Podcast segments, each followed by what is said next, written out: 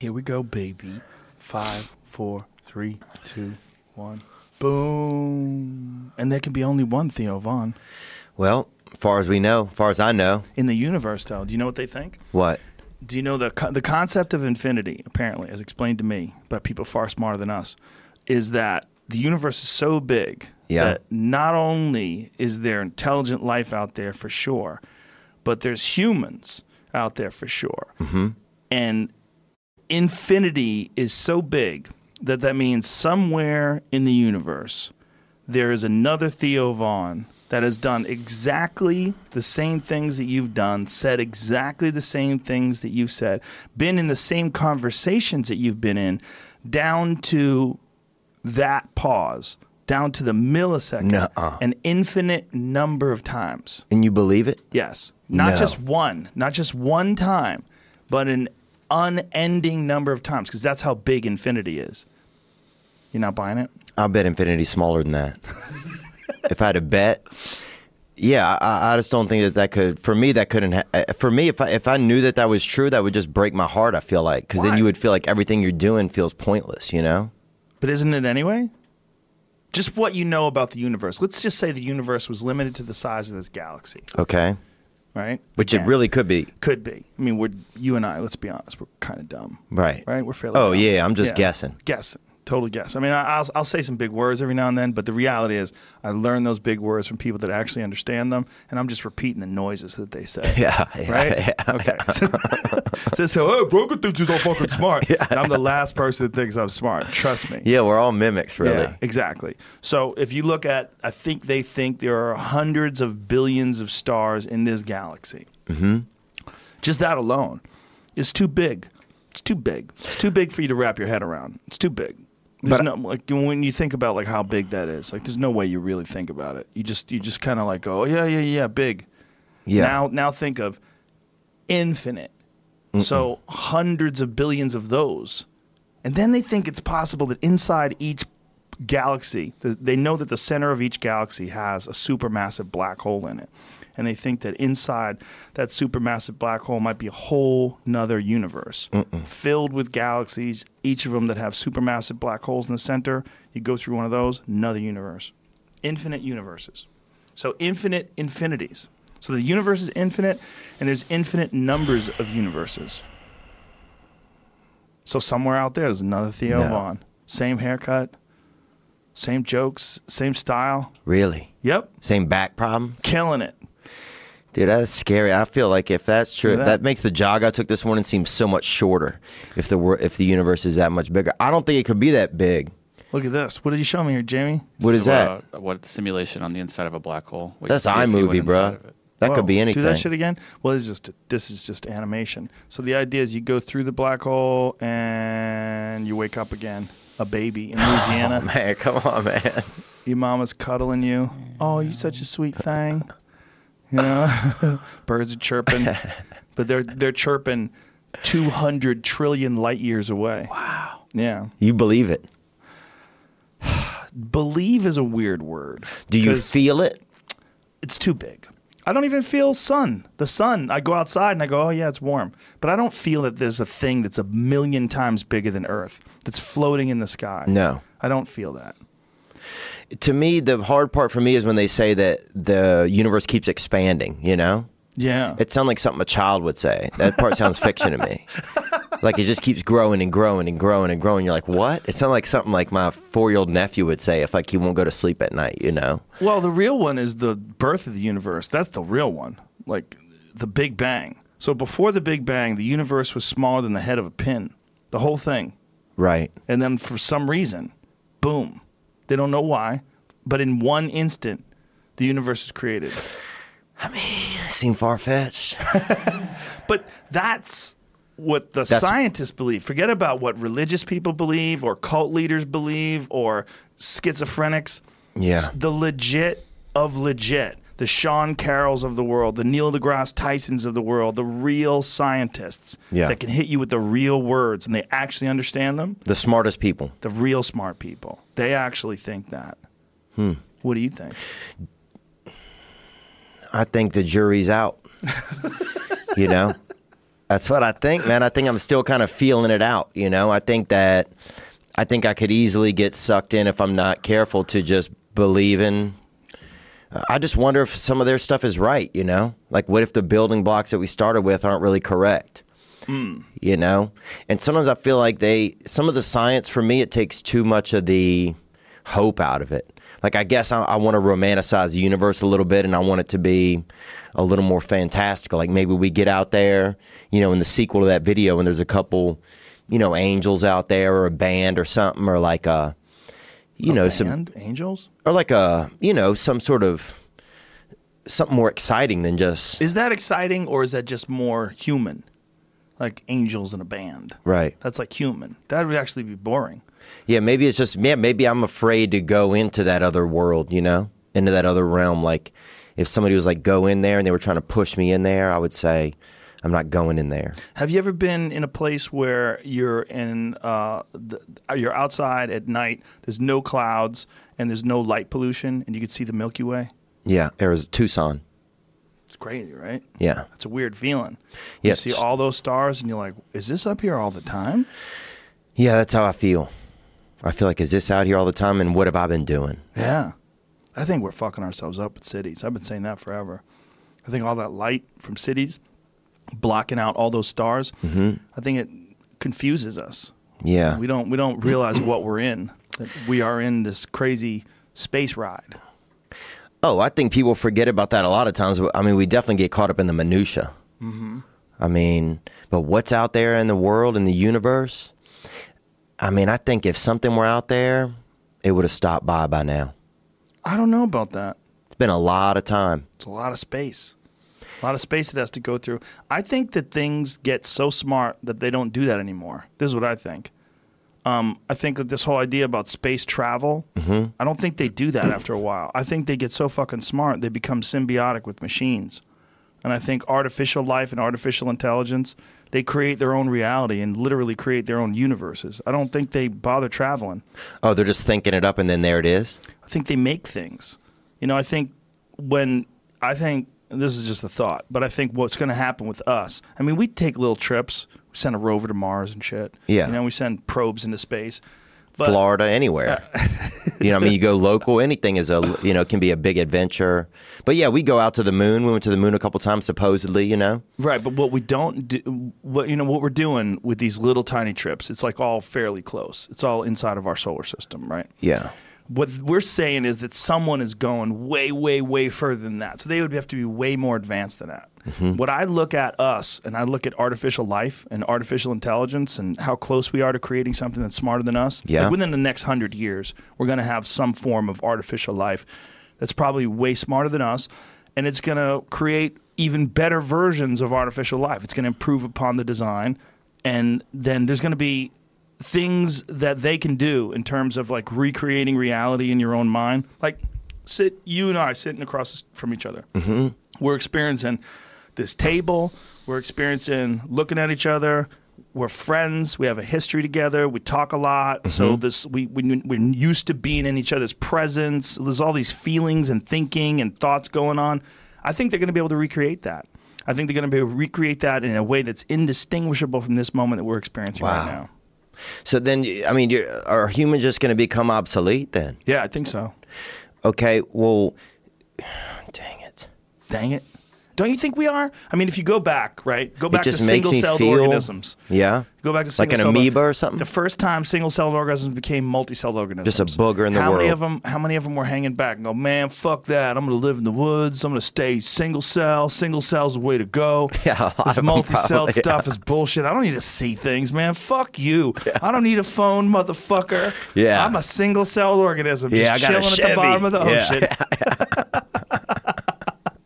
You know, things don't have to get any better. I Yeah. like them right like this. I'm not going to get a job. I'm going to be a hitman. So yeah. if you looked at single-celled organisms, they eventually became Theo Von, right? That's a that's a complicated leap from single-celled organisms from billions of years ago to Theo Von. Holy shit, is that a leap? to a, a, to a human. that's a big leap. So you're saying it would be crazy for us if we didn't continue to exactly. move forward. We're going to. That's a good point. It's going to happen. Everything does. We're going to improve upon this. I mean, we're different now. People are bigger and stronger and faster than they were just 100 years ago because of nutrition, you know, and the, those genes. Now, they're saying that the genes of people who exercise and are healthy, they're better hmm. than the genes of people that don't. Like, you literally can transfer some of those traits and some of that potential into children. Rhonda Patrick had something. She tweeted about that a couple of days ago, I believe. Oh, there's some mud rats out there that have no genes almost, I feel like. Like mud rat humans? Yeah, just people that are just smoking their own dicks out there who have no real like, like you know what I'm saying? Like I've met some people who, yeah, they're breathing, but that's it, Yeah. really. Yeah, this You idea know? that we're all created equals. You've never met anybody that's a genius if you say that. I've met some people that I'm like, I talk to them, I go, oh, I'm like a monkey Yeah. compared to you. you know? dude, I talked to your buddy Eddie Bravo, and that guy is a real. He's out there. He's like a jack. He's like a deaf, like a deaf Jack Russell almost. You know? A deaf Jack Russell? yeah, because once he gets going, you can't. Oh, Jack Russell Terrier? Yeah, you ever been around one of those dogs? You open the car, and then the next thing you know, they're at the yeah, they're like sick. Yeah, But well, how's he deaf? because you can't get him back. Like once he goes, you can't. You know what I'm saying? You can't get him back in the car. He's a deaf Like you're Jack sitting there honking the horn, you can't. That guy's out there. You know what? I'm- You know what I'm talking about? I do know what you're talking about, but I've never heard anybody make a description like that. A deaf Jack Russell Terrier. That is hilarious. Oh. He's extravagant, dude. Yeah. That man's He extravagant. He's so motivated. He loves conspiracies more than anybody I've ever met in my life, and he thinks everything is a conspiracy. Yeah, no, no, he def yeah. Uh, uh, but then he gets into it like I don't know. I, it was fascinating to me how he went from just like one genre of life to the next and created a business in each one and kept moving forward. A business? Yeah, he got like he was a music. He liked music. He started a band. You know, he liked uh, karate. He started doing, um, you know, organized karate. He liked. Uh, you know what else did he? a couple of other businesses, I think. He got into a couple of other things. I don't know what the other two were. he lost me at chapter seventy, but He'll hit you with too much information, man. It was crazy. You have a lot of people to Google. I was like, I want to climb through a black hole right now Look into a, into Edgar a Cayce documentaries and shit. Like, wait a minute, is this guy legit? Dude, the other night, two a.m. He sends me a oh, couple you of links, you bro. can't do that. You got to shut your phone off oh, and you're friends with Eddie.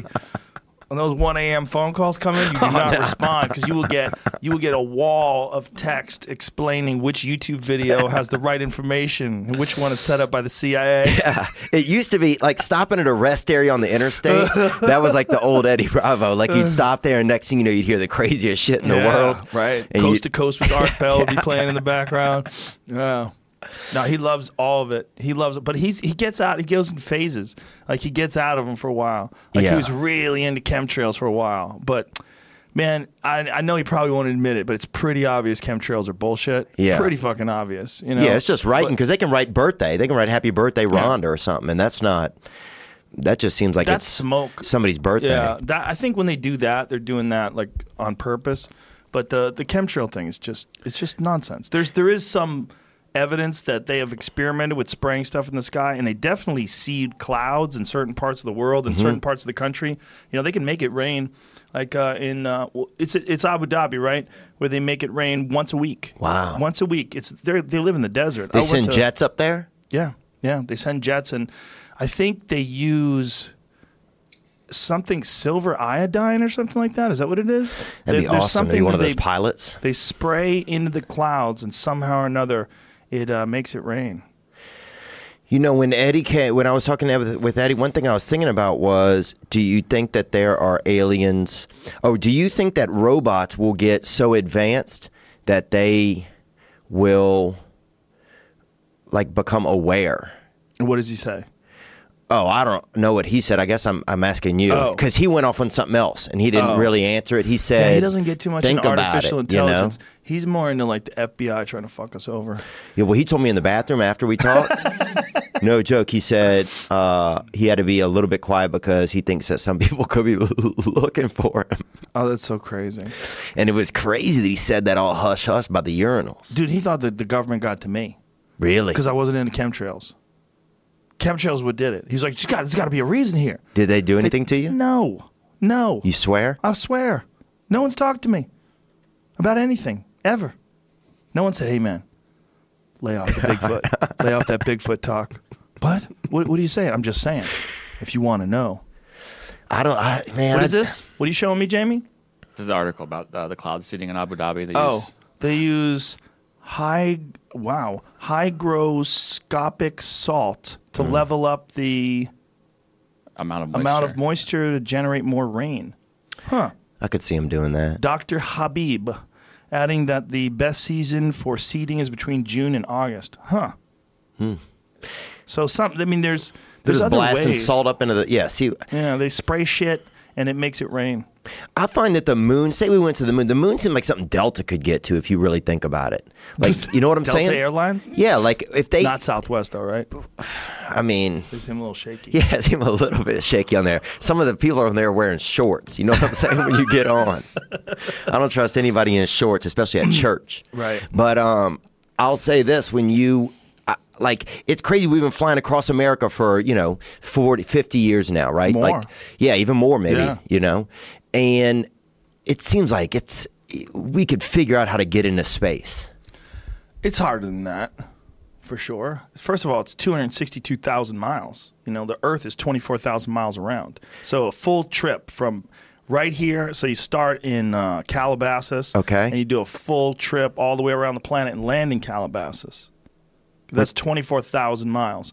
Okay, so it's like twelve times that or something. 30, 30. Yeah, something like that. Well, Yeah. we could do that, Who's we? dude. Can- Who's we? The- What's this we shit, white man? it's hard, man. And not only that, there's no air. It's one sixth Earth's gravity. Because You're dealing with all sorts of problems in terms of solar flares and radiation. We're protected by the magnetosphere. We're protected by the radiation belts, and you know the, all of the the atmosphere of the Earth. When you go through that and you go out into space, you're not protected by shit. You but we to- couldn't. We I think we could fight that, man. Well, it can be done. The problem was with biological life. See, one of the things that made it so interesting about the the moon hoax theory, particularly for me, is they never sent anything alive into space and had it come back alive ever. They didn't even sent they never even sent a chicken into space and had it come back alive. It all dies. no, they just do it with people. They've only done it with people. Ah, They've never made something. They never like shot a monkey into space and then brought it back alive. so why, that's why you think it could be fictional? No, it's only one reason why it was enticing to me. One Right. of the big reasons was the Fox documentary. There was a Fox documentary that aired on TV. I think it was in the 90s. Uh, it was called Conspiracy Theory Did We Go to the Moon? And it showed that they used the same backdrop for different moon missions that were supposedly like really far apart from each other, but the back backdrop synced up. There was all sorts of uh, images that showed different shadows that were moving at different angles that would indicate different light sources that was more than one light source instead of the just the sun. There's a lot of these things that make it intriguing. The problem with that stuff is that i don't know jack shit about aerospace engineering. I don't know anything about it. I have zero zero Yeah. education in physics Yeah, I don't know just how a Kodak works in space. I don't know how any of that. that's also part of the problem is the images. The Yeah. images. A lot of people like, how are the images so perfectly squared? There's no errors. There's uh, some of the in- images where things are in the shadows. They're lit up like there's backfill being used, but that still doesn't mean they didn't go. They definitely faked some images. This is a fact. They know this because there's Gemini 15. There's a Michael Collins photo that was absolutely a photo that they used of him in a training mission, mm-hmm. and where you could see the harnesses and all that jazz. And then they blacked it out and they used it as a publicity photo, saying that he's on a spacewalk. But that could have been an overzealous publicist. Right. You got you got to look at everything like really objectively. Yeah. Because you wanted. I I I wanted the moon landing to be fake. It seemed fun to me. To You have wanted it to it be to be. fake. Yeah. There's so many things. They the the um, what is it? The prime minister of Holland. Who is it of Holland? and I met Buzz they, Aldrin. they met. They gave this guy a piece of moon rock, and it turned out to be uh, a piece of petrified wood. But it was signed in a, a plaque. It was delivered by you know, Michael Collins and Buzz Aldrin and Neil Armstrong, and they're like, "This is a piece of moon rock for you know. This is we're giving this to Holland. This is amazing." And like, wow, you're giving us a piece of the moon. That's so cool. And then they finally wound up finally testing it. It's a piece of petrified wood. It wasn't from the moon. it was fake. It's fake. Yeah. And why so did there's the a bunch Dutch of want things it? like that. Well, it's a gift to a country. Oh, I you see. know. The But- Dutch are wild, man. But that also could have been. You got to deal with. The, you're talking about the 1960s. Richard Nixon was the president. He was an asshole. You know, he's like probably fuck them. I'm not giving them a moon rock. Give him get, get, one of those petrified. wood. This would be hilarious. Take a piece of petrified wood. We got four kilograms of moon rocks. We're That's giving like- shit to the Dutch. You know, Dude, the Dutch, I mean, they're chi- they don't, yeah. I mean, actually, who gives a fuck? Is, you know, like, I, you know, respect to the Dutch, but, some of the greatest kickboxers of all time. came out of Really? that one spot. Yeah. well, they're aerodynamic too. You ever seen a Dutch person? they're big. Well, and also they're extremely, if you look at their faces, they're extremely aerodynamic. So you think they they travel through space better? Is that what you're saying? I think if you taped like one to the front of a plane, it wouldn't, you know, it wouldn't be that hard on them. Good to have good symmetry. Is that what you're saying? Oh, they're, ex- Yeah. you look at the Dutch, their heads tall. Right. it's like, um, Good Like- genes. yeah. They're probably Vikings, right? That's probably some Viking genes. what would be aerodynamic? They're yes. all big. They're really big people. And they got tall cranium s- space. They have a lot of room in their head for, um, Ideas. yeah. Plus, they were one of the first people to say, "Who gives a shit about weed?" Yeah. Everybody used to go to Amsterdam to get high.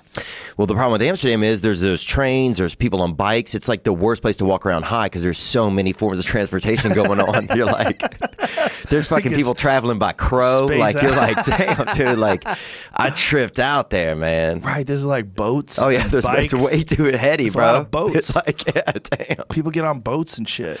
Dude, I showed up there one time and they had a um, gay pride weekend, you know, and I didn't know it. And they had like a lot of homoerotic like boat floats going by, like just single men just dan- dancing on boats, you know. I was like, I didn't know. I thought that was just they, these people were like hella Dutch. Gay people know how to do it. Oh yeah, they party, There's man. no one holding them back. There's no yang or y- no yin, whichever one it is.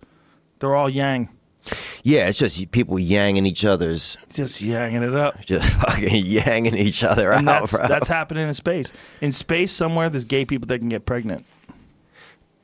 They get each other pregnant, and they're gay because how? because they're different.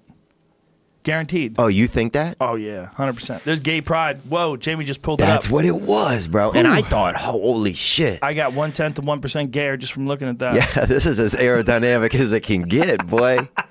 And no one has a shirt on. Uh-uh. There's a couple guys with life preservers. No one has a fucking shirt on. Look how gay this is. This is hilarious. They're all buff and shit. There's Yeah. one girl with her hand on her forehead in the front of the boat going, What in the fuck?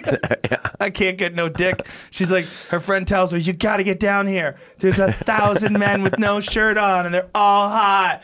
Oh my God, I'm there. I'm there. I'm gonna get us a ride on the boat. An hour into the boat, she's got her hand on her head. Fuck me. Yeah. They're all gay. And that guy had a slip disc too on the right, if you could see that. You think so? What's yeah, one of his say? hips is a little higher. I have that. that? dysplasia. And it's popular in uh, people that have that, and also Australian. Do you Um, think he's just like standing on something? That could be like just a stop No, you could tell. guy who's moving fine. it seems like he feels self conscious about his legs. He has on pants. It's obviously hot out there. You don't think so? Maybe right, like he can't squat anymore. Right? Oh yeah, dude, I'm in that bad back club, man. It's hard once you What get happened? that. I just had a, I just, I think God just put like a weak spine in me, and so when I was like 27, I was paint, I was painting a wall, and I leaned for like maybe 40 minutes, leaning out with a paint thing, Mm-hmm. and when I leaned back in, my back wasn't right anymore, That was it. and it's been bad ever since. Really? Yeah, I had to have part of my vertebrae. Somebody, this man took it out at Cedar Sinai. A man. He took it out. Yeah. What did he do with it? Did you know him first? Did No, I met him through insurance, but he got it, and they, and I've I've been it's been hit or miss since then. What's he doing with it? Oh, I don't know. Did I can't afford it? to go back and see him again. It's seventy five hundred bucks to even go talk to him. I'm Really? like, Just to fuck, talk to him. It's like I got That's how- weaseled That's out a of this scam. shit. That's a scam. You want to talk to me? You sit on that side of the desk and give me seventy five hundred dollars. Your time starts now. Yeah, I gotta take a man. piece of your back out. That's it. Okay, next person. Is it like a disc or a piece of the actual bone? Like what was it? It's a disc. They got photos of it. I don't know if they're real. You know, that's Might the be crazy fake, like part. the moon landing. well, here's the dude. Here's the Might have put you under and said, "Yeah, we fixed it, bro. Give me that money." Oh, 100%. And then in my head, you know, because I'm probably about 60% gullible. Sixty. Yeah, I think so. The more I've looked back at my life and kind of charted out when I've been gullible and when I haven't. What's the biggest one that you look back and go, "How the fuck did I believe that?" Um, I would say probably, you know, overall religion. Probably when I look back. Were look you back, super religious when you were a kid? I wasn't super religious, but I, you know, I just wanted it all, like everything, like in the Bible. Uh, you know, I just Wanted it to be real. yeah, I guess I wanted it to be real. Or it just made it hard. It made it tough for some other things, you know? You're like, first it was like, fuck, I got to remember all this shit. Like, I can't remember. I'm not going to be able to be accepted by God or something because I can't even remember what's in this book, you know? Like, I'm going to need to hire a tutor just to be, go to heaven, you know? Like, because the Bible is, bro, it's not the best book. Well, You know, it was really good when it was written. Yeah. But it's like try to watch a movie from the 1930s. You'd be like, look at this corny fucking acting, Yeah. right? Yeah, yeah. You know what I mean? I mean, there's nine chapters about livestock. Like it gets, it gets it hell- really? It gets hella risque in the I middle. I haven't really read the whole thing cover to cover, and I haven't read any of it in a long time. Yeah. I read it when I was in, when I was in, uh, I guess I was, I was living in Florida, so I was 11. Oh, that's a good time to read. They handed them it. out in school, and I remember my parents being a little disturbed by it because I'd gone from uh, Catholic school in the first grade.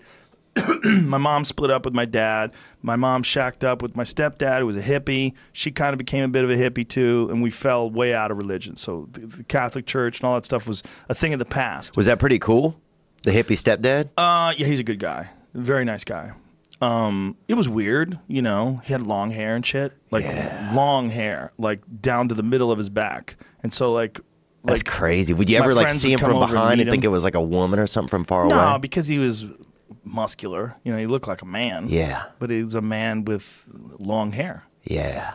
But um, you know, uh, when I was in high school, well, not high school. I guess it was in uh, grade school. So what is eleven? What what grade is that? Depends on how grade? smart you are, Fifth, really. grade, yeah. Fifth grade? Yeah. Depends on how smart you are. You know what I was reading? This is how great. Ronan Farrow, you know, Woody Allen and. Um, The guy who Mia wrote that Farrow's- article? Yeah, yeah, yeah. He's not really Woody Allen's kid, by the way. look at that kid. Look at Frank Sinatra. Holla at your boy. Okay? Same. Holla at your boy. That kid is Frank Sinatra's kid. 1,001 million percent. Because Mia Farrow used to bang Frank Sinatra. Oh, really? And they had a freak. Look, I know. Look, come on. Get the fuck out of here. Look at the Oh, two of them. yeah. First of all, handsome man. That Ronan Farrow. Handsome man. yeah. That is, god damn it, that is Frank fucking Sinatra's kid. One billion trillion percent. You better stay the fuck away from 23andMe because Look out at that. Yeah, look at that one, bro. 23andMe will just send back the song New York, New York, I think. Um, when he was 11, this is how smart this guy is. When he was 11, he was taking college courses. oh, my God. 11. Nerd alert. That's what I read. Make sure that's true. I don't want to. I don't want to write an article get- about me spitting bad information. But so they had a freak relationship anyway. When they were together, that was their only biological kid, and it's not really their biological kid Why not? because it's fucking Frank Sinatra's kid. Oh, they're Ronan lying. Farrow started college at age 11. Wow. He says he fell apart while pursuing the Harvey Weinstein story. Whoa. What do you mean he fell apart? Probably because it was so dark. Oh, This I see what you're was, saying. I mean, come on, man. Do you remember before that story came out? Everybody knew that guy was a creep, right? But it was like this thing about like like Mordor, you know, like he lives, you know, lived in Sauron, lives under the rock somewhere. Everybody knew he was a creep. You, everybody had heard stories, but this guy, he graduated at 15 from college. Oh my god! Dang, Why does he keep saying the son of Mia Farrow and Woody Allen? It should say wink, wink, nudge, nudge. But that's crazy that they're trying to push that so hmm. much, you know, the son of Mia Farrow and Woody Allen. Well, he was raised by them for a little while until Woody started banging his sister. oh, my God. Yeah, that's a freak household. And Dude, then um, it's the Mia dark arts Farrow, out here. Hollywood's got the darkest arts, bro. They lived in New York. Well, even New York Hollywood. Because some Is of it it's the there. same thing? New York, Hollywood. It's- Hollywood is just show business. Yeah, show Right. business. That's what I mean. Well, there's definitely something to that because how about that composer that turned out to be even more of a fucking asshole than Harvey Weinstein? There's this one composer that was just fucking all these young boys, and if you didn't fuck him, and they just they recently got rid of him, but he was just running things through sex, and you know he just basically had a sex cult going on. Find, find out who the fuck that guy was, but he was a cherished, famous, loved composer. And it turned out this this dude was just running the freak show. He was behind the being scenes. dirty? Just not just being dirty, but that was the way to get in. And if this guy shut you down, you were shut down forever. Ah. You weren't working anymore. So he was like the he was like the gatekeeper kind. He was like the Harvey Weinstein like of Harvey music. Weinstein. Like what Harvey Weinstein was doing to those actresses is he would try to fuck them, they'd get mad at him, and he would blackball them. He would say, "You're not working anymore. Hmm. You're too difficult to work with," and then he would shut their careers down. All these different these different women found out, like when they their careers fell apart, they found out that was going on. There he is. What happened? What happened? See, that's dirty, man. oh, him, huh? Yeah, from the Met. James Levine, Hmm. sexual abuse claims. Yeah. Well, this is from December of stick in his hand, 2017, but that has been it's been there's recent stuff. Put up pull up uh, sexual abuse James Levine because the the more recent stuff is like much more confirmed. Like a bunch of people came out and We had a dude in our neighborhood named uh, Mr. Langenstein. And he used to invite us over to uh, chill out and shit, but we didn't know he was that he was a pedophile. But you didn't know. How'd you find out? he ended up going to jail for it. So you're hanging out with him for a while and you didn't know? Yeah, we met him at school. We thought he was just this cool old dude who liked to smoke pot, right, with children. Yeah. And one time he bought us some steaks because he would like, you know, treat us nice, you know, and be. He would take us. He took us to Marilyn Manson. Me and my best friend. He took us to Marilyn Really? Manson. We were like 15. We couldn't even get in. It was 18 year old show. And how old was he? He was probably 70. So, and he had like a red convertible, you know, and that's everybody wants to be in a convertible. and so we got in and we went and um anyway, he you know, he would he got us some steaks one time and the steak come with baked potato side item. So we had uh, sour cream on the on the baked potatoes and my buddy was in uh and my buddy was in the kitchen and he said, "Hey, I'm out of um, sour cream. Can I have some of yours?" And I said, "No, but you can have some of my sweet cream." You know, just making like a joke about semen. Right. And then Big Langenstein, the dude, goes, "Can I have some?" And that's when all the fucking wheels turned. And you realized, Yeah, oh no. I'm just sitting there with a mouthful of potato, like fuck. And I thought he was just a nice man. And you were thinking that this this whole time he was just setting you up. Yeah, and my buddy, that was the biggest thing. I was so concerned. Like, I'd brought like four of my friends over there, and I was like, "What has been going on?" I had a similar situation. A guy named Walter. Yeah, We used to go fishing, and he uh, would run around the pond. and he was um, he mentally handicapped. no, no, he was a he was a teacher, and he got fired. We, you know, he was trying to explain to us that he had uncon- unconventional teaching methods, and that they didn't understand his teaching methods, and that they fired him. Oh, so then he's like the he's like the he's like the He was a very smart guy, right. And, and to And- kids, he probably seems like the cool guy because he's Oh, like yeah. unconventional. and he was always jogging. You know, he was always, always jogging around this park. oh yeah, that's a gay would sport. sit by, and he would sit. He would come by and hang out with us. So we'd be fishing. we'd be hanging out at the spot, and he'd come by, sit with us for a little bit, and then take off. So we became friends with this guy. Dude, I went over his house once, and uh, I'll never forget. I ate at his house. It was just me and him too, and he didn't do anything. But went to the bathroom, and uh, I guess I was thirteen, somewhere around there, somewhere around thirteen at the Wow, time. that's a wild age. It's a susceptible age. Yeah, for sure. And I uh, I went to use the bathroom and I peed and I guess he was in the bathroom with me. And afterwards he said something to me. He goes, uh, he had this weird way of talking like this, and he's like, I didn't know you were so developed. And I was like, what? And I was I was thinking about it. I'm like, he's talking about my dick, but he wasn't flirting with me. It wasn't weird. It just was like he was just talking about the, my dick being developed. You know, Like a curator, like an art curator or something. no, it was just it wasn't un, it was weird, but it wasn't dangerous. But then it got dangerous. Because I'd been friends with this guy for months, right? For months, we had been going fishing, and he had been coming to this lake. There was two places. There was a there was um, Jamaica Pond, which is it was all in, all this was in Jamaica Plain, and so there was Jamaica Pond was this one spot, and there was another pond that was nearby. That was a smaller place that was more secluded, but it had like good pickerel fishing. Pickerel's like a small northern pike looking creature, mm-hmm. and so I was fishing there. Them pickerel. I can't stop coughing. So he shows up drunk. That's when it got really weird, and he told me he loved me, and uh, Like, how did he say it? Did he say it? He, yeah, he said it like he was behind me, like sitting down, and Oh I was fishing. God, dude, And this is making me and he goes, nervous. Uh, he goes, you know, Joey, you know I love you, and he was like probably in his sixties, right? And I go, I like you too, man. I was like weirded out. I didn't know what to do because he was drunk, like definitely drunk. Goes, Yeah. no, there can be no love without sex. Jeepers. That's what he said. And I went, What? And I remember I had a, a Swiss Army knife in my pocket, and I put my hand on the Swiss Army knife. And uh, I remember saying something like, Man, you better leave me the fuck alone. Like something along those lines. Wow. Like I didn't pull the knife out because I was 13 years old. He was a pretty big guy. It's like, even if I pull this knife out, am I really going to be able to stab him? You've stabbed him 70 or gonna- 80 times. is this guy gonna beat me to death and fuck me? You know what's gonna happen here? But he left me alone. He left me alone. But then he wrote a letter to my house, I, so he found out where I lived. Dang. Yeah, And he probably had to get drunk to come there and do that to be able to even say Yep. that to you. Yep, that's probably why he did it.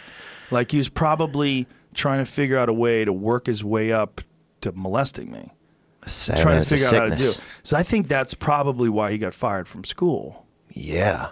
Yeah, Did you feel a little bit bad that he had did I let him on? no?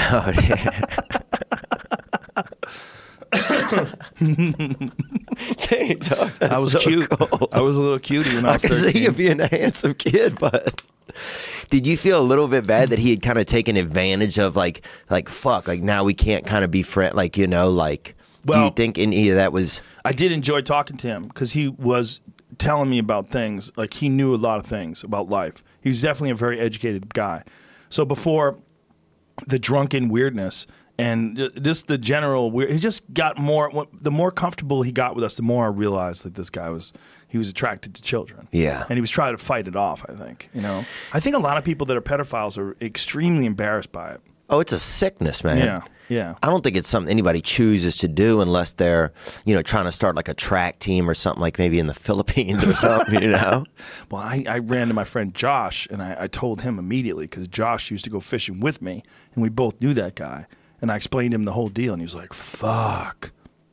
And so he was scared too. He was like, dude, I'm going to stab that fucking guy. And Josh went extra hard. He went extra hard, like all aggression Yeah. and anger because his parents were lesbians. Oh. He had two parents who were lesbians. So he wanted, so I think he wanted me to know that he wasn't gay Right. even though his mom was gay.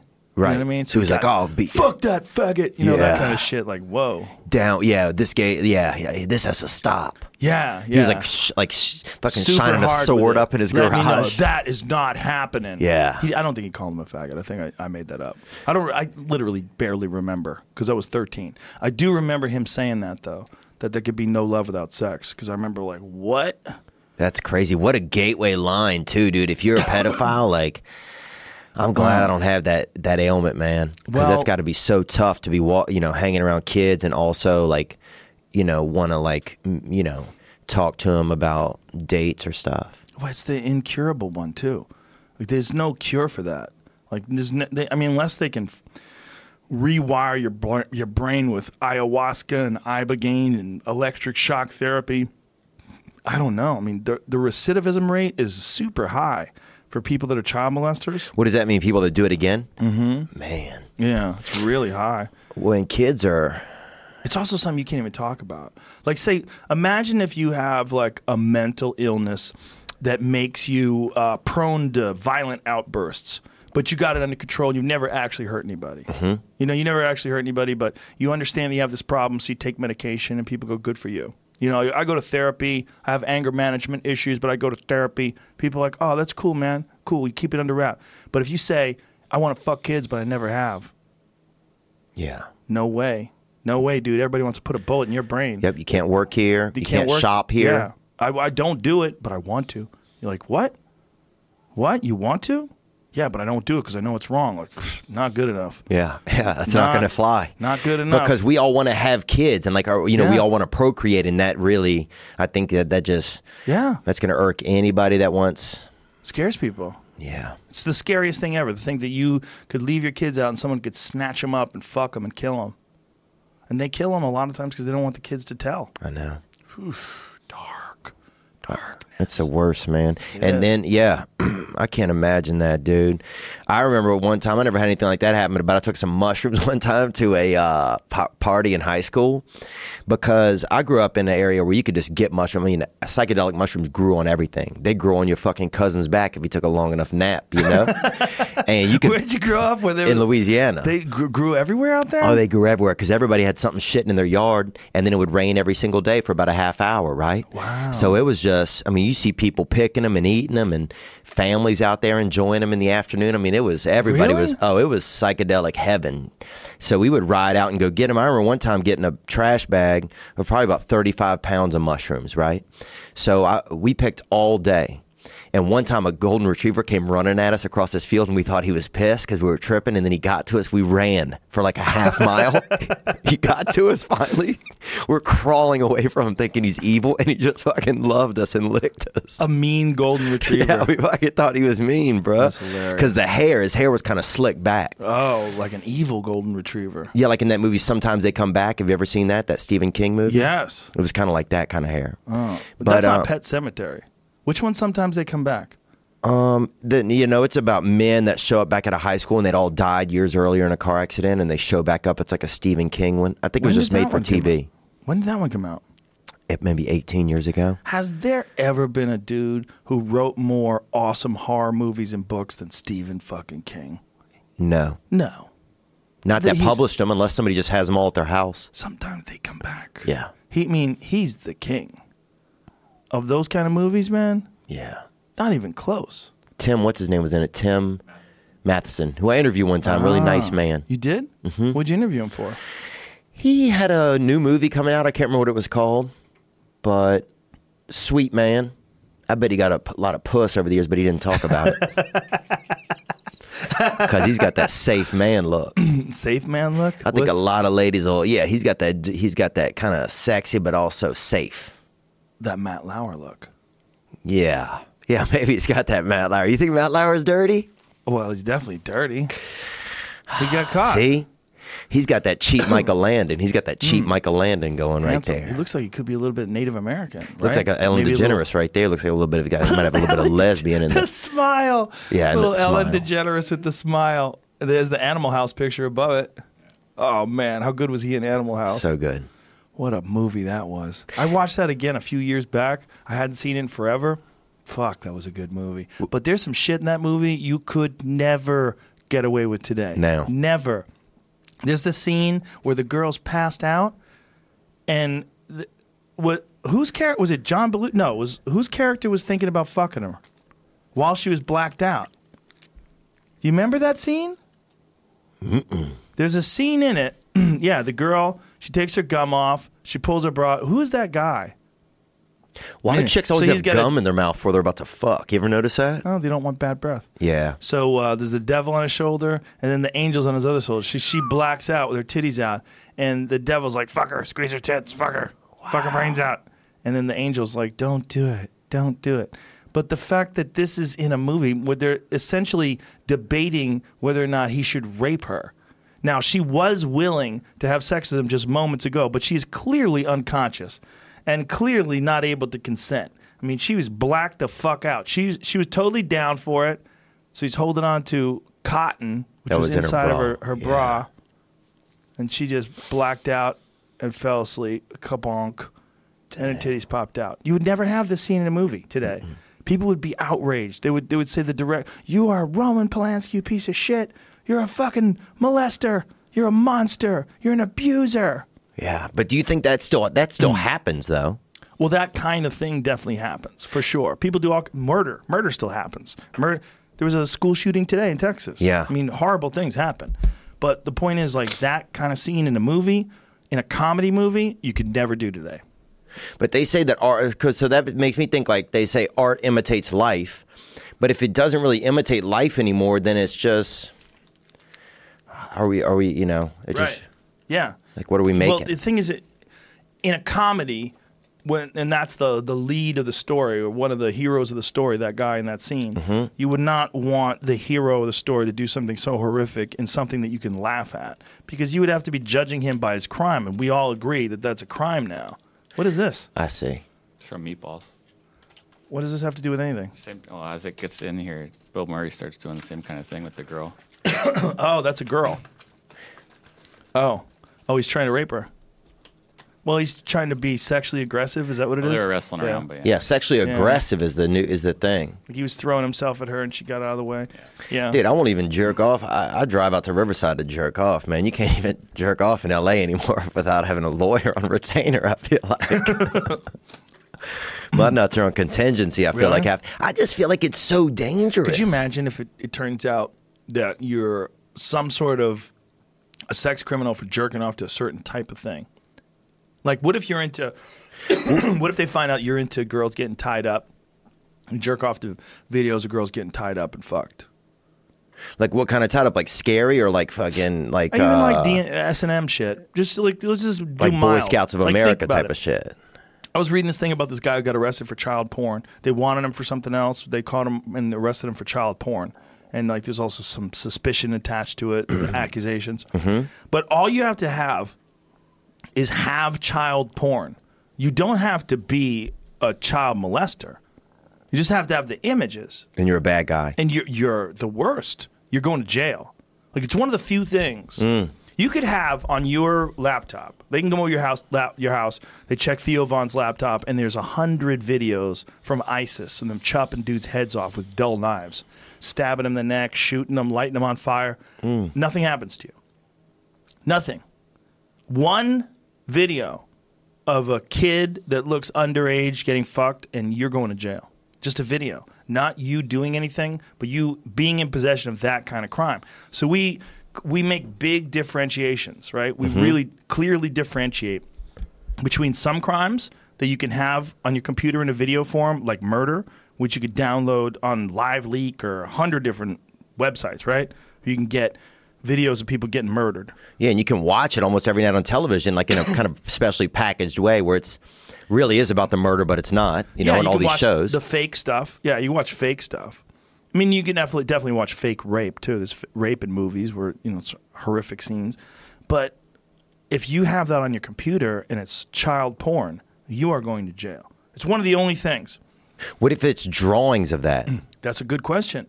There's a there's a real debate about that because Because there's naked children in the 1800s. They had all those paintings of naked children dancing in the fucking woods, in the sky, and with Yeah. flutes. Remember those guys with mm-hmm. flutes? But that's different because those naked children weren't being portrayed in a sexual way. They were just free. They just didn't have any clothes on. You know what I mean? They, no one was fucking them. But you're telling me that a guy who likes kids isn't looking at those naked kids with a flute and thinking wildness? Well, he can think wildness, but it's not being specifically designed to Okay. excite I see what you're and saying. arouse you. Whereas pornography with children is, you know, like there is a debate about what is the rule about animated child pornography because I think, but I think that it's illegal as well. But it should. Yeah, you don't want to Google. it. He's What the scared fuck to am I Google. it. supposed to Google for? that's a good. that's a Jamie Vernon goes to jail. Jamie's the fall guy. Jamie for Vernon all of goes Jo- to jail. All of Joe's thoughts. Jamie's Yeah. on trial. yeah, they get, they get his laptop. They go, no, no, no. I work for Joe Rogan. Joe's like, I was just brainstorming. I'm just spitballing ideas, folks. I'm part of the American dream. Throw this away after that. Yeah, that we need to take that in the fucking back, and I'll shoot it with arrows. Dude, they get scary. I used to be on drugs sometimes, and I would, you know, you get on the internet and you're not looking at anything super crazy, but you're like, you know, you wonder if like pornography sites or when they say teen, like you, it's that stuff gets so dark, man. If you get teen. in, yeah, You, you look for teen. Like, what does teen mean? You know, It's it just mean scary. Thirteen. Yeah, like there's a there's a five year gap. Thirteen is crazy illegal, horrible, darkness. Eighteen is like, ooh, he just made it under the wire. yeah. Just under the wire. 17's illegal. 16's illegal. 15's really illegal. 14 is super illegal. Jesus. 13 is fucking crazy illegal. Dang. 12 is you're a monster. You're a monster if you're 12. This is You're like Hot Ones. It's like that show Hot Ones, but for like chi- children. You know, have you ever seen that show where they're eating the hot wings and it gets hotter and hotter and hotter? you know? Do you guys remember when uh, Traci Lords came out and said she did all of her porn before the age of 18? Oh. Traci Lords was like one of the hottest porn stars of all time. Mm-hmm. I met her and I had her I hosted a television show, and she was one of the guests. It was a show on VH1 called The List, and um, Rick James was on it. Rob Halford from Judas Priest was on it. Meatloaf was on it. I, I talked to a lot of people on that show. I did a whole week, whole week of episodes, way back in the day. Fun. Yeah, it was fun. Um, but anyway, Traci Lords, when she was like 16, became like the biggest porn star in the world. And they let her do it? I think she lied. I think she lied about her age. And then she only did one porn film when she was 18. It's the only one that you can get now. Just one when she became legal. Do you uh I bet somebody had Oh, it. that's illegal. Get rid of that. Traci Lord's bottomless rear view. Get that out of there. That's an that's an illegal photo, son. That's a sick. There's a lot of those photos of her online are illegal because like you could still find the illegal porn. It's just they didn't label it, you know. But every there was like one video she did when she was 18. It's. And the, the- only one. I, I try to stay off of pornography, man. That's one of my biggest arch nemesis is uh pornography. Why? Cuz it just weakens me. It Does it? just yeah. How so? I put all my sexual, you know, my fantasies and stuff, they're not mine anymore. You know, they live, you know, somebody created them better than my imagination can. And so they live in these, you know, on the internet in these boxes. And it's like, and if it's not mine, I think, then it's, I don't value it as much or something. And so I think it, it like weakens my ability to like be able to have sex and like be comfortable in that sort of world. And Really? oh yeah. Weakens your ability to be comfortable. Like how so? Well, because I get used to watching the sex and seeing it and not having to like be engaged with my actual feelings or anything. So then I see it and I still get all the joys out of it. You know, I'm still out there e-jacking and, you know, spraying out natural. Spraying. But it's I don't get any I don't have any of the feelings attached to it. So then when I am engaging with somebody that I care about or something, it just doesn't calculate for me emotionally as well. Um, and that's not maybe that's just me, uh, but it does. It's definitely made it tougher for me over the years. Because I would have a date set up with a nice girl, and next thing you know, I'm walking through the house, and I start thinking about, you know, a little bit of pussy or something, and then some tits or something. Or I'll even see a fucking. I'll see a pregnant puppy and see those nipples or something. And next thing you know, you're on the internet jerking off, and then uh, you Wait a minute. Hold on. or like a you know what I'm saying? Anything, anything could lead a man to jack preg- off. A pregnant puppy could make you thinking Or- about human nipples. Is that what you're saying? You're not like getting excited about the puppy. No, no, I don't do anything. I don't. I don't believe in bestiality or anything like that. But I think if you, You but- don't believe it exists? oh, I believe it exists, bro. They caught a dude near me one time with a lamb, No. which almost sounds beautiful when you just say Right. it. Yeah, the lions lay with the lambs. Yeah, but I don't think. When you say near you, you mean in Hollywood?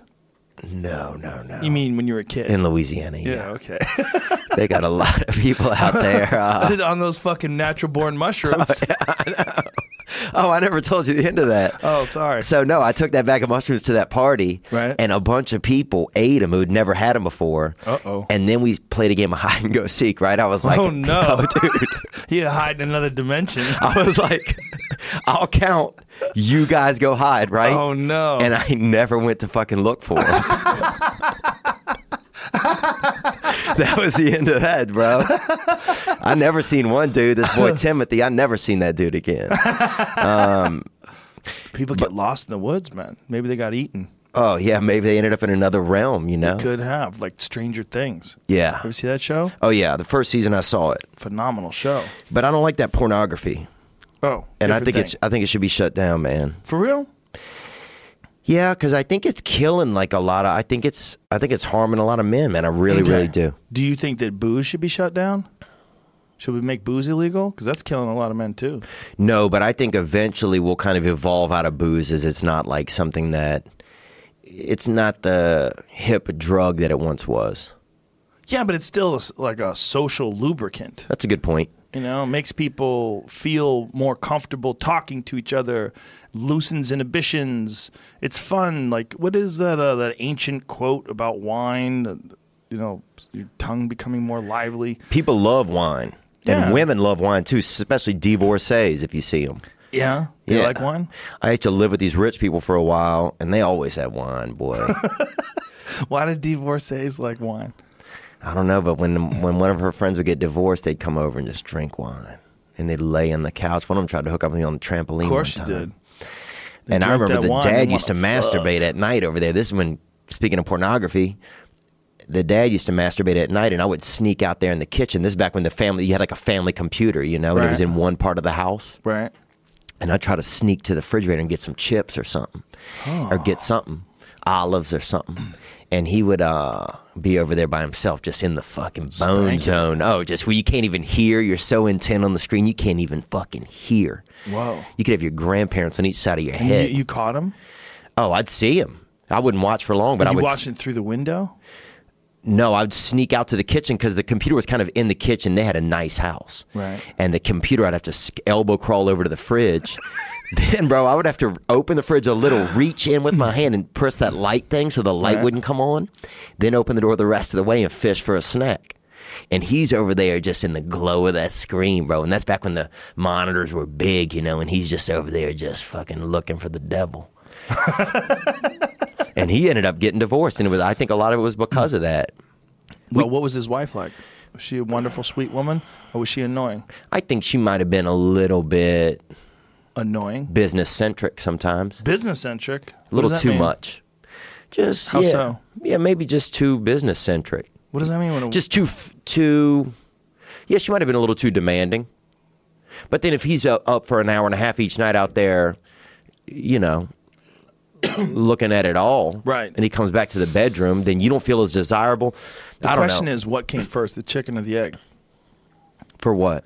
Well, for them, was she annoying first, and he started beating off, or was think he had it was him. he beat the devil? I think he had a bit of it in him. He had That devil. Yeah, yeah. He had that devil in him, Theo. I could see it in his eyes. He was talking to me, just hoping I'd go to sleep. He would drug me, but not to have sex with me. He would drug me so that he could freely masturbate. He'd leave his socks on. He wouldn't even take his pants off. He was an He animal. put a hat on. He was an animal. The worst is if you're jerking off with a hat on, bro. You're going to hell, I think. Fedora. Yeah, that's the worst, bro. That's the most French thing you can do. Jacking off with them straw Kentucky Derby hats. Yeah, what's the worst hat to jack off? The worst think? hat to jack Probably off Probably a to. top hat because you have to balance yourself Right, while you're jerking right. off. Yeah. One of them fucking chimney sweep hats.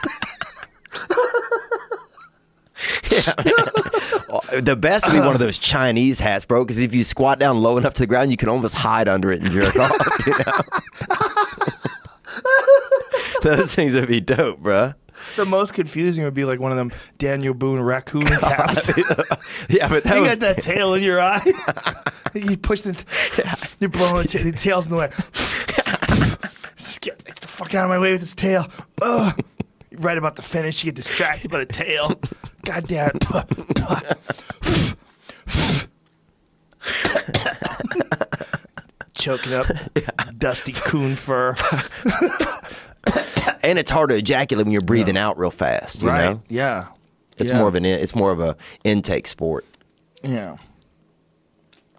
But I don't like it, man. You think it's healthy for people? Because I feel like you kind of like, you know, you lead lead a lot of men in like their aspirations to, you know, control their beings and stuff. And these are just some of my weird interpretations, but you know, to try and be on top of themselves in some ways, and you know, stay focused on, on, on controlling themselves in positive ways. You know, like mm-hmm. staying fit and expanding their minds and thinking. You know, and not Yeah. falling into easy traps. Having discipline.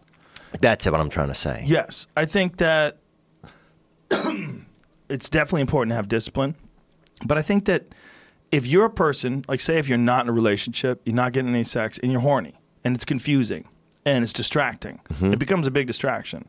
Like if you're if you're horny and you're busy and you don't have anybody you're dating, you don't want to hook up with someone you don't like just so you could have sex with them. We've all been there before, right? Yeah. You, have you ever had girls that you were friends with or you dated, and the only reason why you dated them was for the sex, and they they annoy the shit out of you, and you couldn't wait to get the fuck away from them? Yeah, Tiffany's this girl I'm thinking about. Tell me about Tiffany.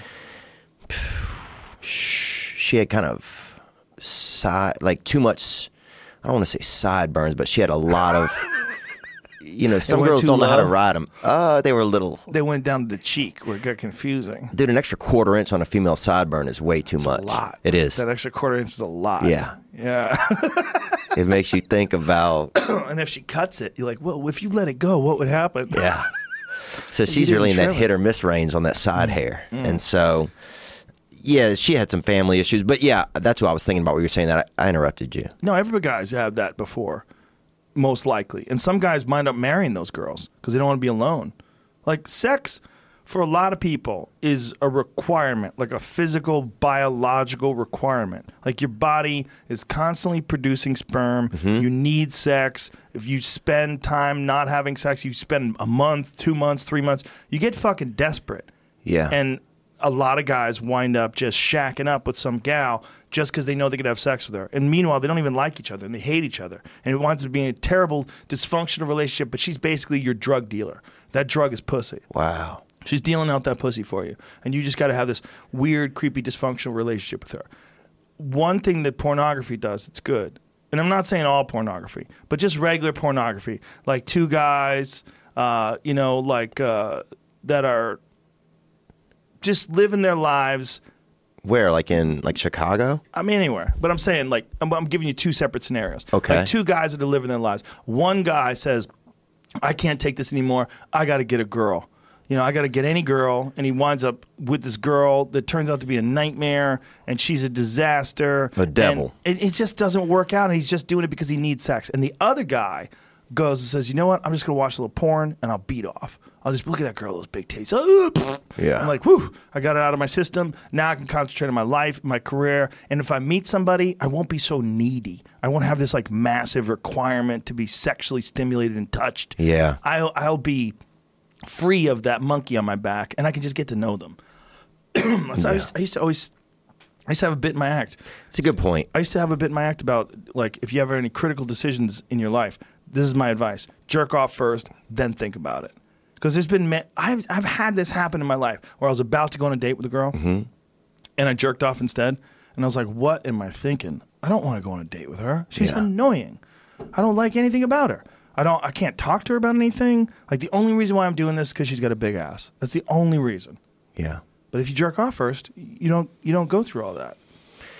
Yeah, I did for. Uh, yeah, I guess for me it became addictive where I would just do that every time, and then I was just at home for five years and didn't, you know, go do any dates or anything. That's definitely not good. right. And so that's yeah, I guess that's the difference. If you get addicted to it and you find that it's just a repeat pattern, so you're not spending time with people at all. Yeah, I don't think it's without value. I don't think that looking at naked people having sex, which is arousing and that feels good, I don't think that's without value. But I think there's definitely a danger in like immediate access to pornography. And today, today it's the most immediate access because you get it on your phone. Oh, you can get it. Yeah. You pull up your laptop, open it up, type in some words, youporn.com, blah, blah, blah, and next thing you know, you're beating off. It's Yeah. so easy.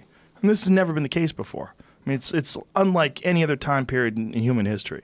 And uh, when you have instant access to things, you can abuse it, just like people abuse food.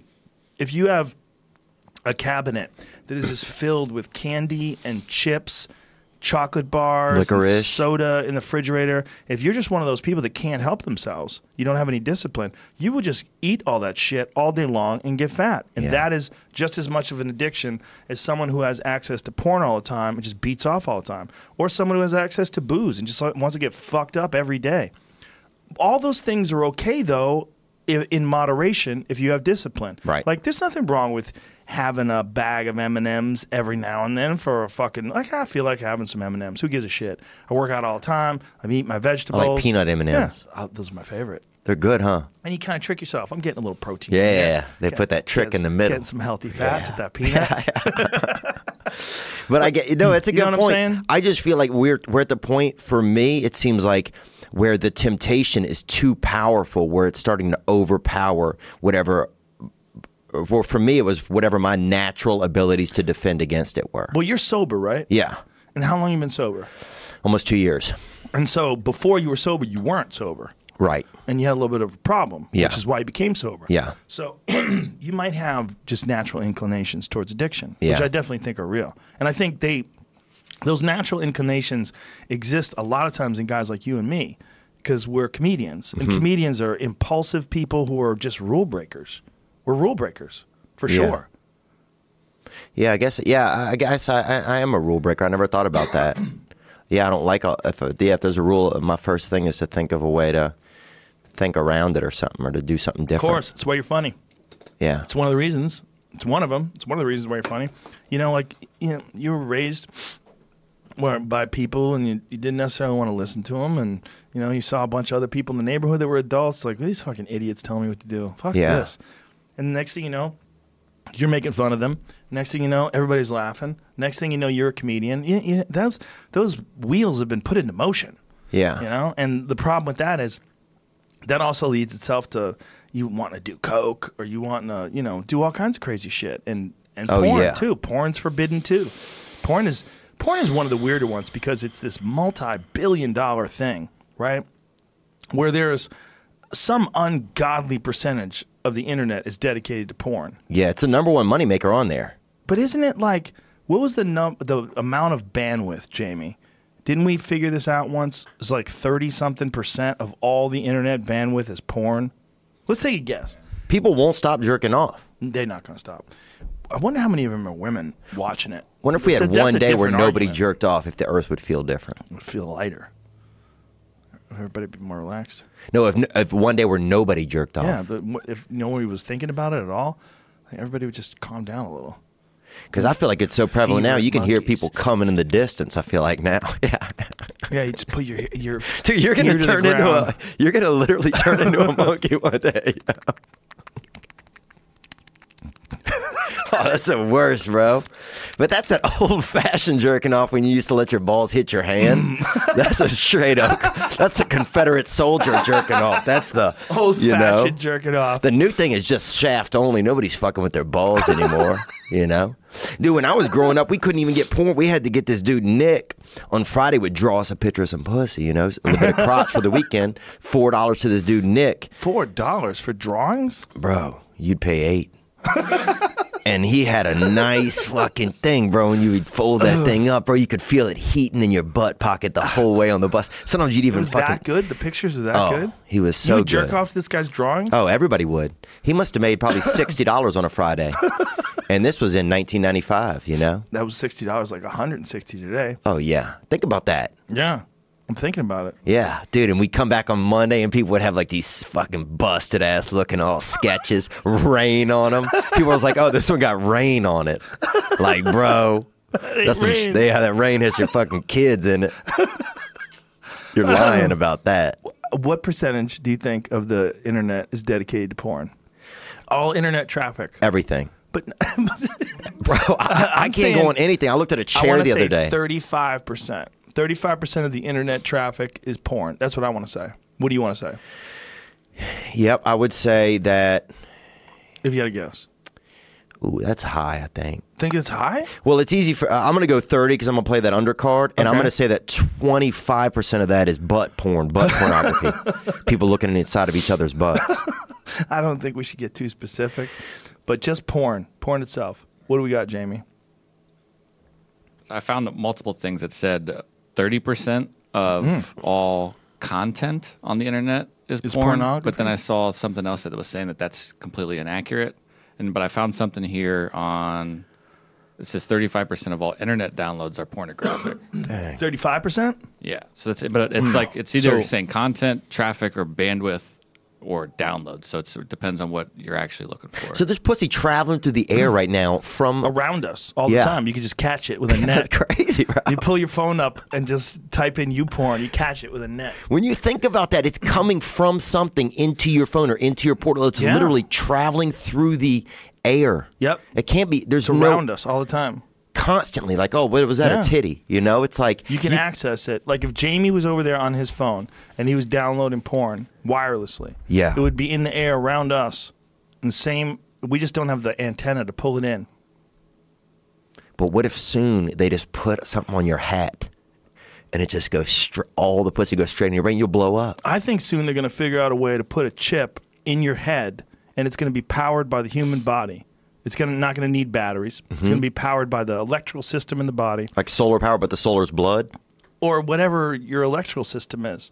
whatever, whatever, you know, what makes your heart beat? You know, what what makes your skin regenerate? I think they're going to know. have that.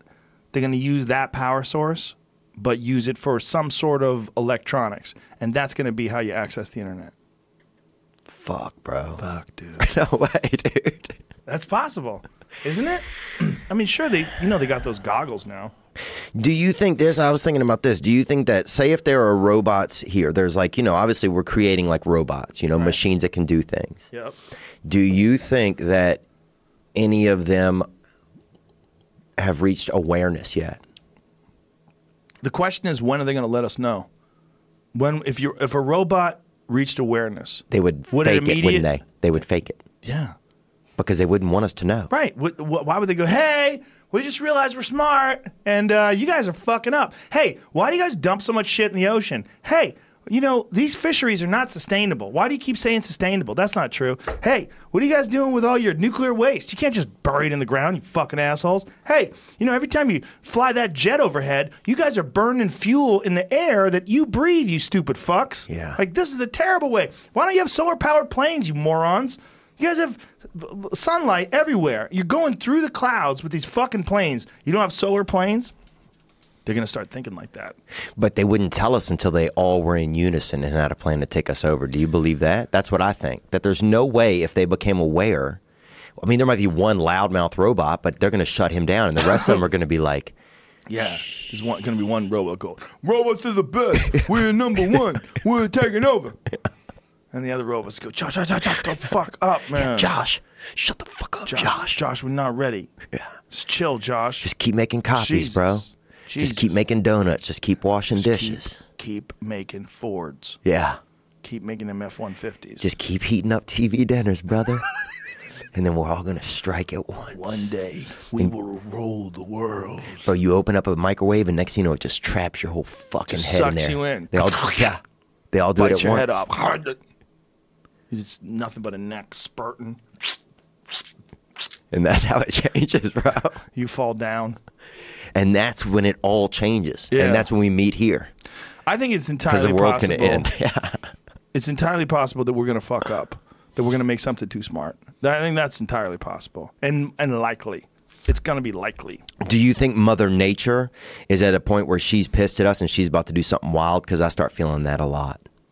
Pissed at us for what? Everything that we've been doing, a lot of bad stuff, not being nice. Beaten off. I mean, if everybody's beating off and not even going outside and looking at the flowers, and I'm Mother Nature and I made all those flowers, dude, Here's what kills me. I'd be honestly upset. You know what kills me? Venereal diseases. That's a weird one. You get a disease that you only get from fucking, Mm-hmm. and there's a lot of them. And some of them kill the shit out of you. Syphilis, gonorrhea. You know, there's some killer diseases, Yeah, there's um, and they come through fucking. Like, and a lot of them are incurable, like herpes, It's- incurable. it's because people, yeah, somebody fucked some something they shouldn't have over the time. Is that what it is? I think so. I don't think they know. Oh, it's they cra- knew. It's crazy how many diseases. Look, how many diseases do you transmit through handshakes? Not many. It's not like don't shake people's hands; they're gonna give you fucking scabies. Well, so- Right? So, then, would you say that there's like a reason that people don't? You shouldn't be fucking that much because obviously, if you do it too much, then it gets out of control and somebody gets sick and dies. I don't know. Man. Like in the old days, that's what happened. Now we have medicines, but in the old days, you know, Lamont got died. syphilis and he's out. Did you know that that's where those powdered wigs came from?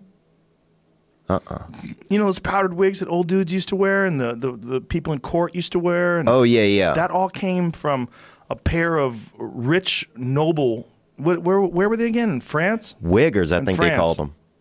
No, wiggers are white people that wish they were black. It's a totally different thing. Yeah, yeah. we had the first one at our school growing up, and they put him in learning disabled classes. The How crazy is that? ever? Yeah. You guys had the first one ever? I doubt it. We had What- one of the first 60 or 70. This What- was probably 1992. No, dude. Vanilla Ice was around in the 80s. But this, nobody'd seen anything like this boy, Brian Purvis, bro. Brian Purvis? Yeah. Tell me about Brian. It's just blowing. Dude, they put him. He was just always blowing menthols, bro. And he would Oh, it's the menthols. he wore a Charlotte Hornet starter pullover jacket. No, did he have Kools? Did he smoke Kools Dude, he smoked whatever, bro. Newports? He would get cheaper cigarettes and then write the name of them on the side, right? Like he came in hot. and uh but he was always dribbling an invisible basketball. No. And they put him in class with the mentally handicapped kids. So you'd have at lunchtime, you'd have, you know, a kid in a wheelchair, you'd have, you know, a kid with DS, you'd have that, you know, kind of blind kid with the stick, you know, and then you'd have him just dribbling an invisible basketball, bro. They're like, he's mentally handy. I'm like, he likes Boyz II Men, bro. He's fine, you know? And he dropped out after eighth grade. wow. But they'd never seen it at our, they'd never seen this before. And they put him in there. They they put just him didn't in. know what to do with them. Yeah, they're like, this isn't, yeah, this is too much, you know? Like, give me like, what would he say? Like, what kind of? Give me a sentence that he would say.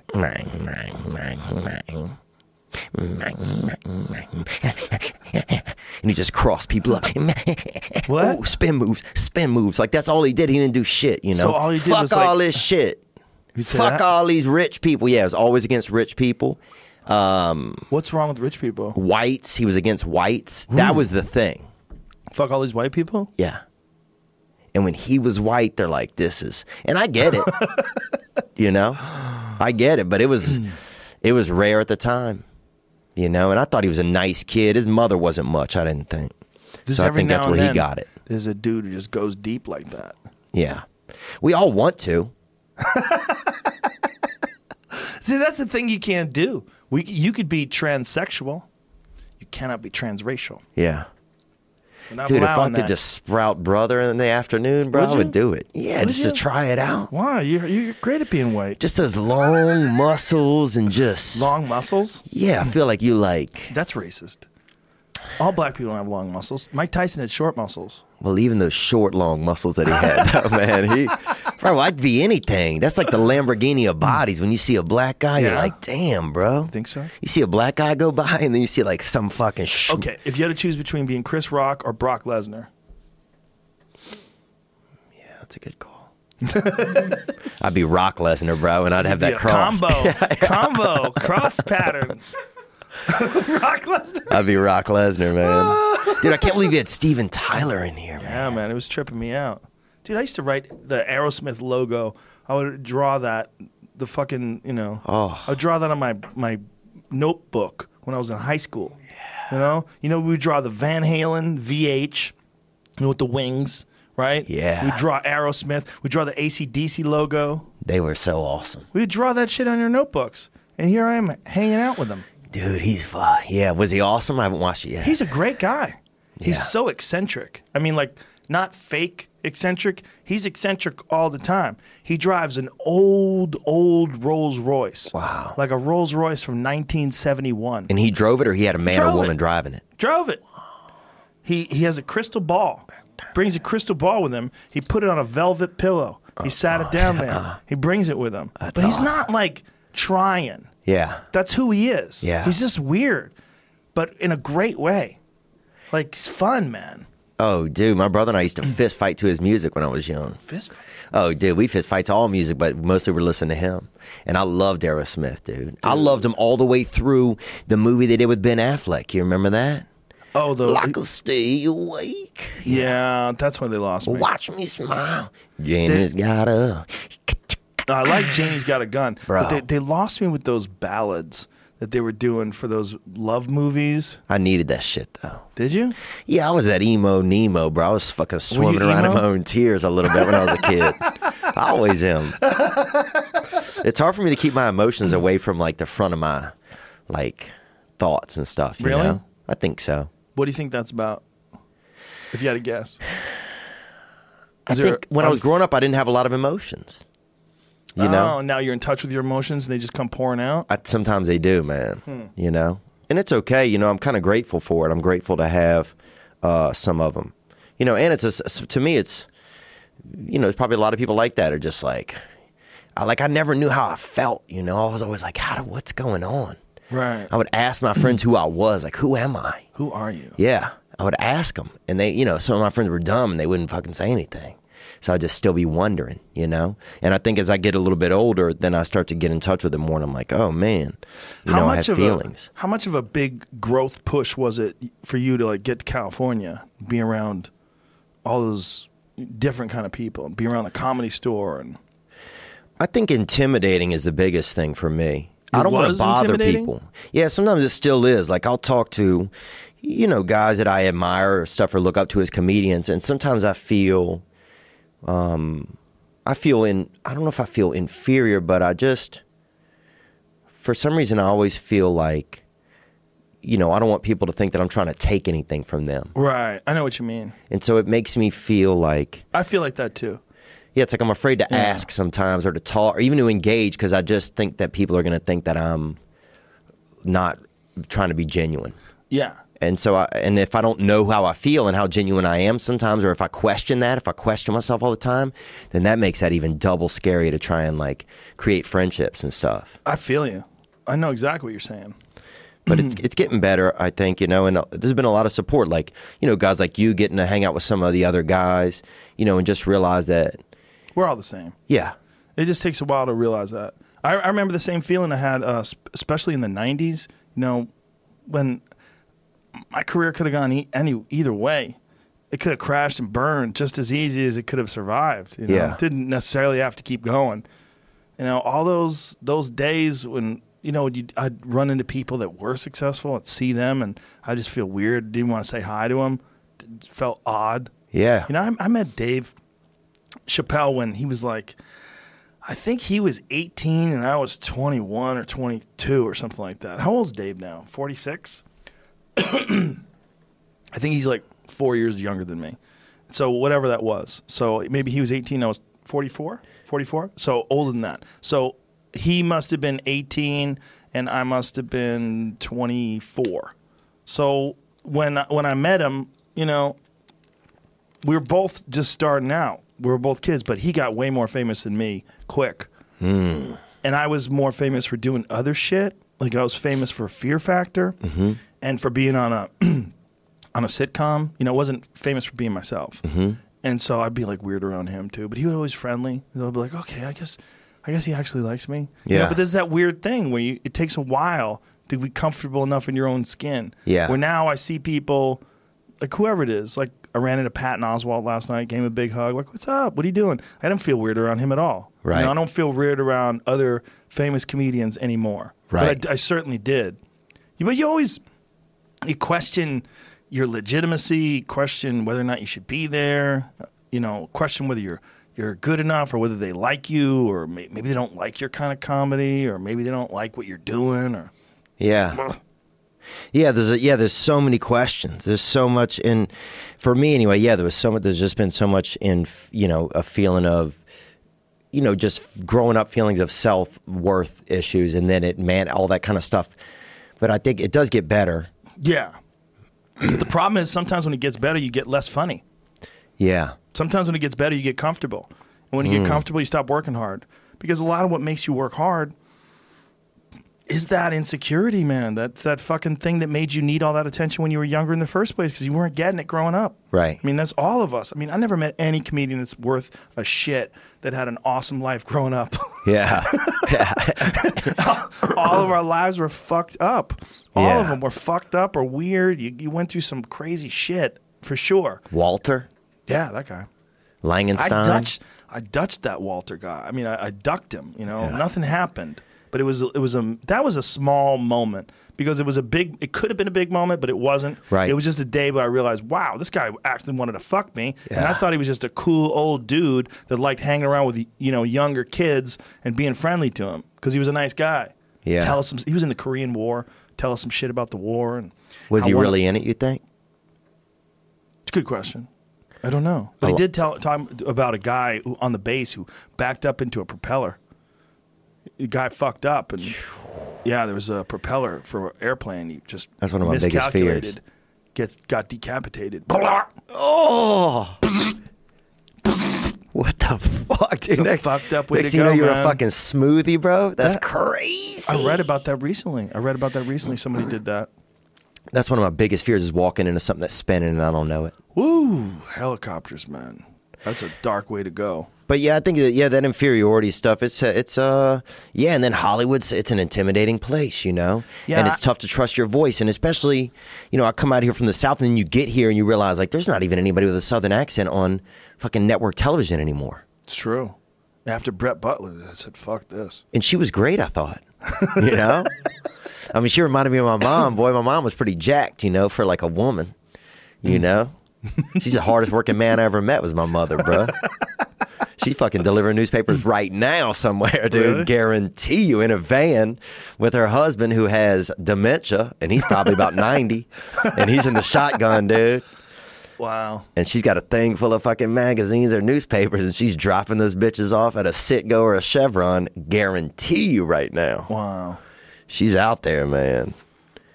But yeah. Hollywood is definitely it, it's intimidating too because not for us anymore as much, but um, when when you're first starting out, if you're doing any kind of auditioning, you realize why people are so crazy and insecure and insincere out here. Like Bryan Callen has a TV show now, Yeah. and uh, Schooled, right? Is that what it is? is that what it's called? Yeah, he's the coach from Yeah. the Goldbergs. Now he's got a spin off. He's super happy.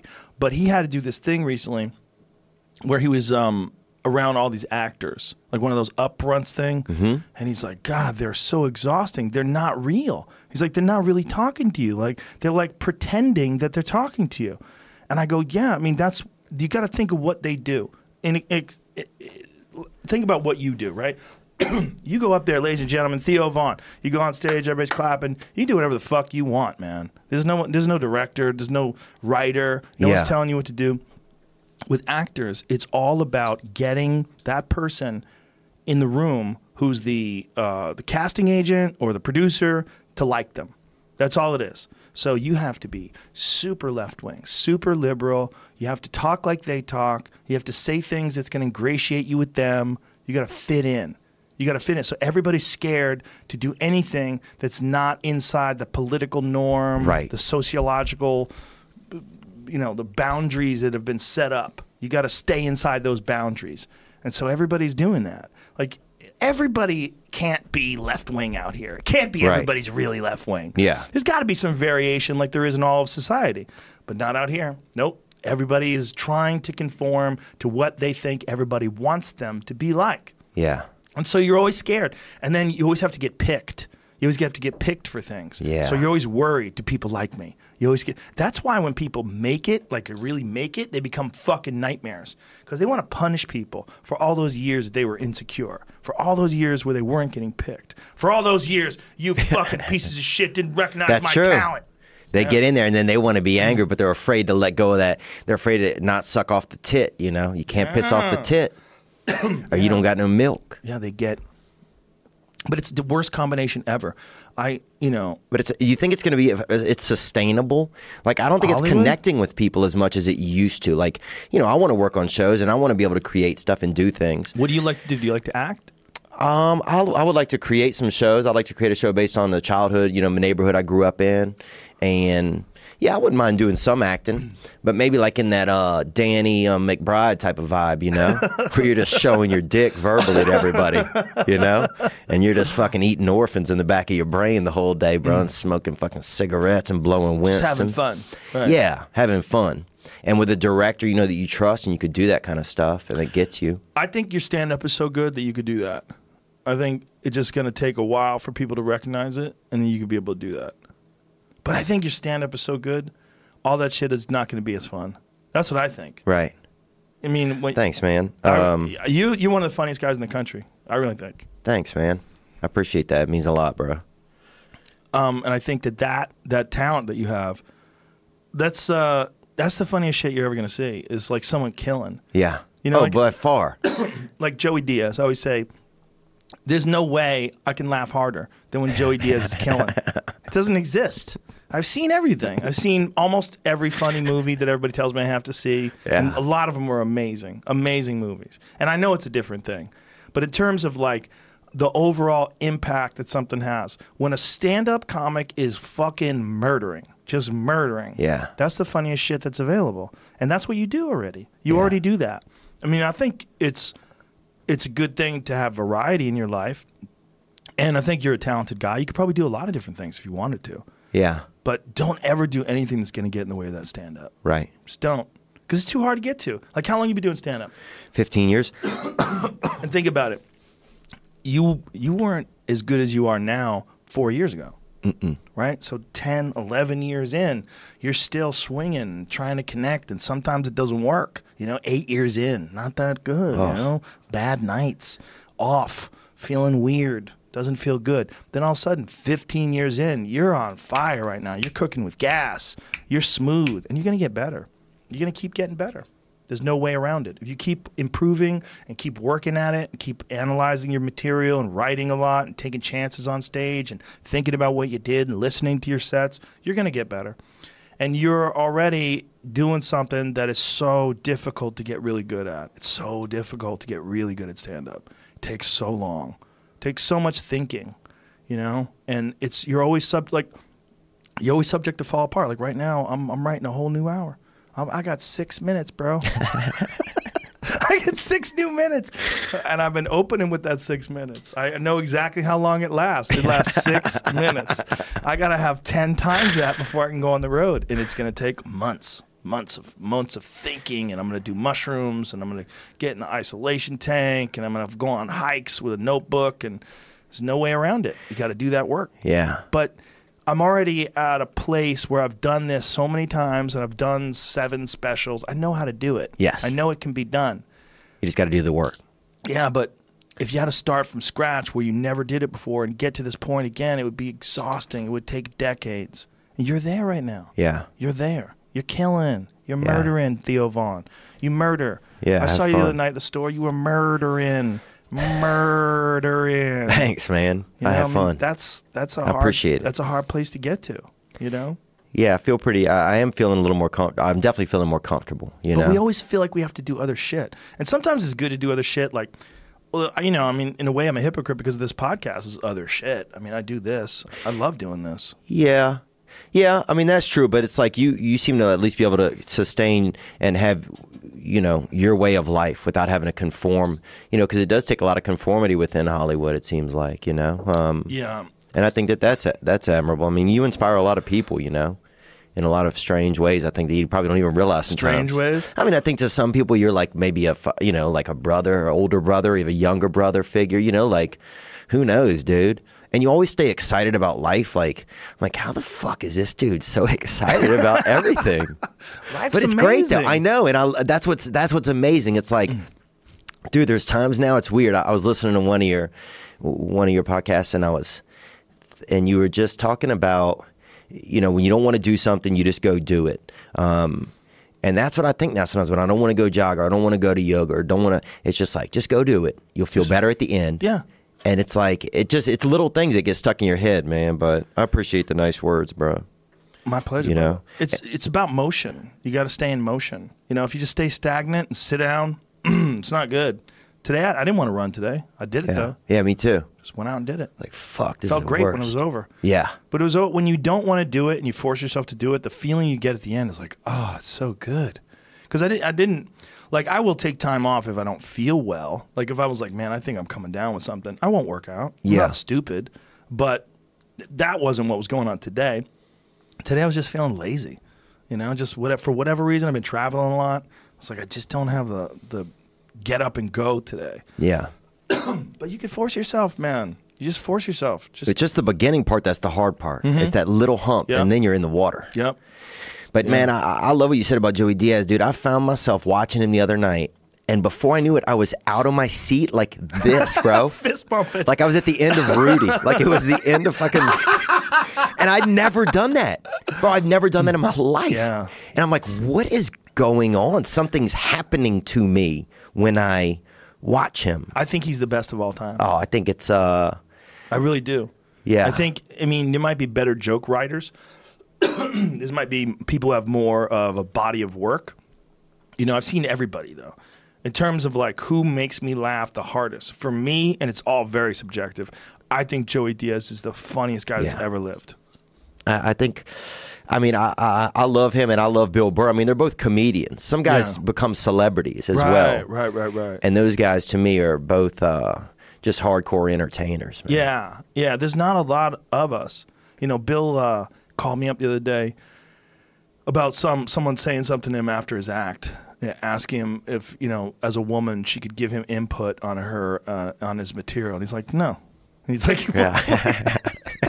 what is that? And he called me up about it. Like, what in the fuck is going on? Like, people just think they can just call you up, or I mean, just walk up to you and give you their opinion on your material, like as if you like. I don't even know you. We're Yeah. not friends. It's crazy, yeah. you know. But that's who he is. He's like, no. He's like, no. No. Yeah, Whereas yeah, some people would like, "Oh, I'm sorry. What is there something that I did that was offensive? Yeah. you know, please don't out me. Yeah. you know what? What can I? What can I do? Don't write a blog about me. You know, hey, Yeah. I want to keep my career. Let's figure this out. Let's figure this out without getting ugly. You know, I'm, I believe in this movement. Yeah. I think it's about time. Our culture needs it. it's about time. I wish they made a Hollywood that's for everybody. You know? Nah, we are we are in the Hollywood that's for us, bro. We're in the the comedy store. Yeah, that's We're- true. We're a, a select group of weirdos that have figured out a way to make a living talking shit. That's true, man. Yeah, my buddy Simon Rex always says to me, like, if I'm having a tough moment, he's a sweet guy, and he's like, dude, we get to, you get to do, look what you get to do. You get to be a white guy in a country that you know is still kind of run by white people, and and you're comfortable, and you have a roof over your head, and you're better, you know, you're doing better than like Thought ninety. you wanted to be a black guy though. look, I'd take a black afternoon any day of the week, An man. afternoon, only Yeah. for the afternoon. Would I go full time? I'd have to test drive it first, bro. but you got, I mean, everybody, even racist people, will, like yell racist shit in their front yard, then they'll slam the door and go practice the moonwalk in their living room. Like everybody, I think, wants to be a little bit black. If you could have a pint of black blood right now, or do. African American, yeah.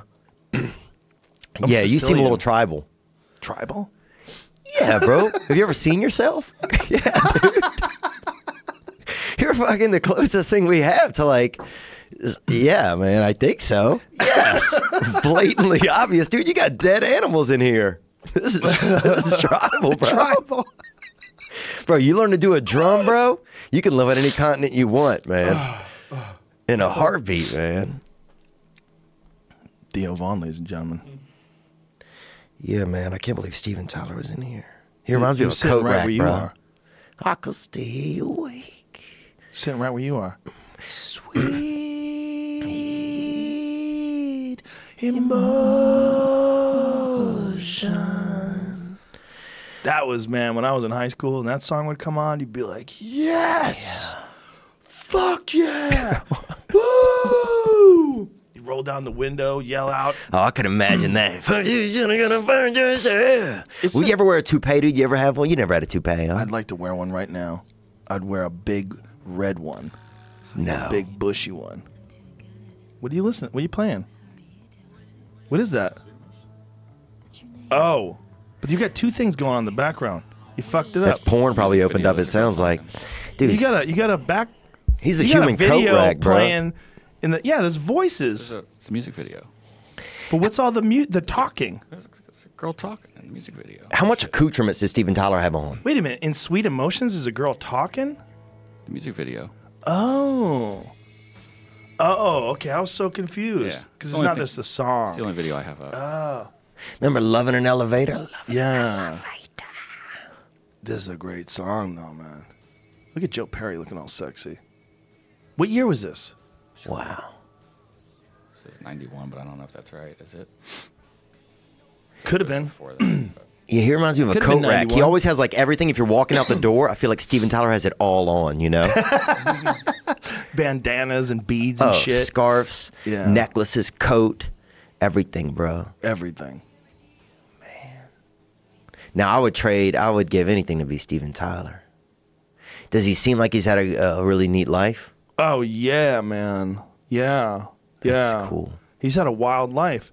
And the fact that he's 70 and he's still going strong. He's got an artificial knee. No way. Yeah, they replaced his knee. Did he show it to you? Yep. And they're gonna replace his other one apparently too. And I, t- I, I asked him, I'm like, you're walking around fine. He's like, yeah, but they're gonna they're gonna replace this one too. I'm like, you gotta like look into stem cells and regenerative medicine. You might not have to replace that. So I turned him on to some doctors. Are, are, you, are you doing some of that? You did Yeah. some. What have you done? You've done stem some. cells. Yeah, like I had a full length tear in my rotator cuff. It's gone. The shit works. It works, hundred percent. How much is it for a couple? It's not cheap. The thing is, they can do it better overseas currently than they can do right here. Mm-hmm. Yeah. If you go to a doctor right here, there's a lot of limitations, but there's they're doing things in Panama. And I had this guy on with Mel Gibson, Dr. Neil Riordan. Mm-hmm. Mel Gibson's dad was 92 and he was on death's door, couldn't walk in a wheelchair. Now he's 100, walking around, all stem cells.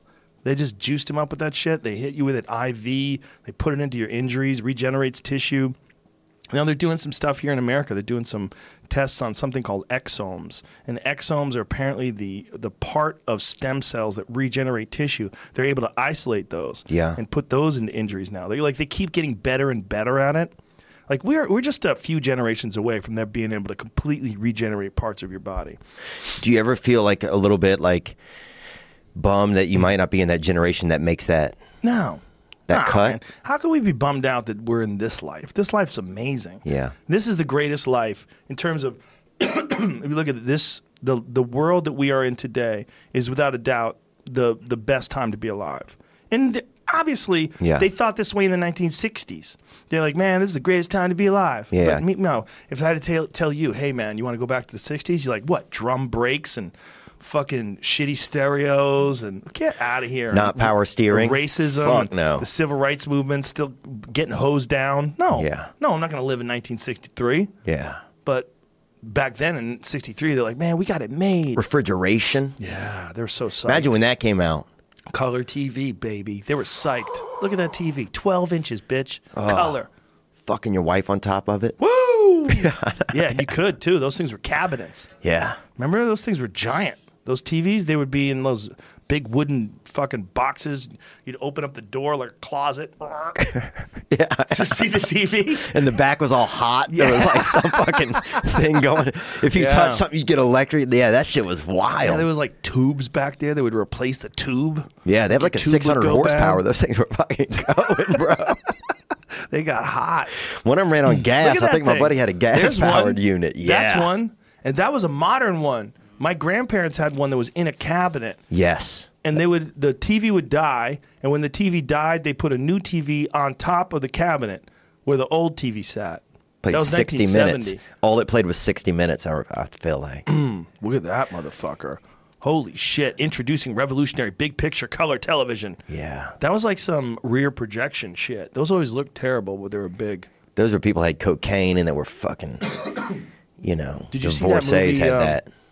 That cocaine movie American Made with uh, Tom Cruise. Oh, it's a great movie, man. Oh, wait, where he does all the stuff down in Louisiana and he's running the planes? Yeah, in I did see that. What'd you say, Jamie? 25 inch TV. Is that what that is? Yeah. And everybody's talking about how big it is. Isn't that crazy? And it it looks a was lot big. bigger. looks bigger than 25 inches. That guy, they got a midget to do that. They got a little tiny guy to do that commercial. Look at him. He's a tiny fella. and he's in the background. He's on a step stool. He's, in the, he's way in the background. Did they, um, Sorry. what was something that you remember that you were like, holy shit, dude? Answering machines. Yeah.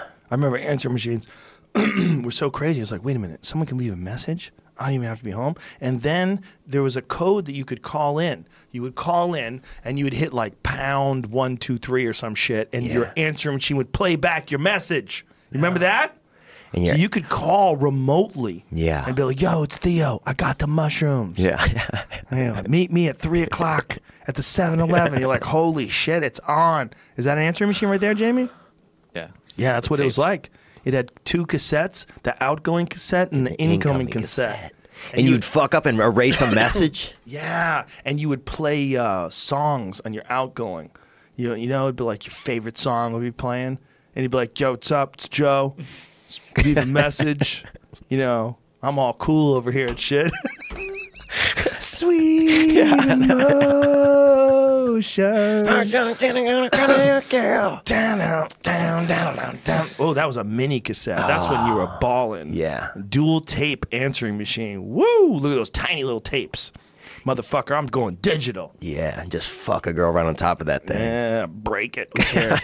I remember when, when you hear it go off, beep, and you could you could listen for someone like, "Hey man, it's Mike. You don't call me back." And you're like, "Boy, glad I didn't pick that up." you could screen the calls. Remember that? You could screen calls Before that, you just had to take your chances every time you picked every up the time. phone. Every time you picked up the phone, you were taking a chance. It could be mom. It could be the. It could be anything. It could be anybody.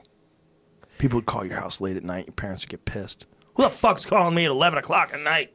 Yeah, we call the, know. we call the movie theaters and listen to that voice message once the fu- call waiting came out. You know, Oh yeah. so we'd listen to that long message from the from the welcome to Moviefone. Yeah.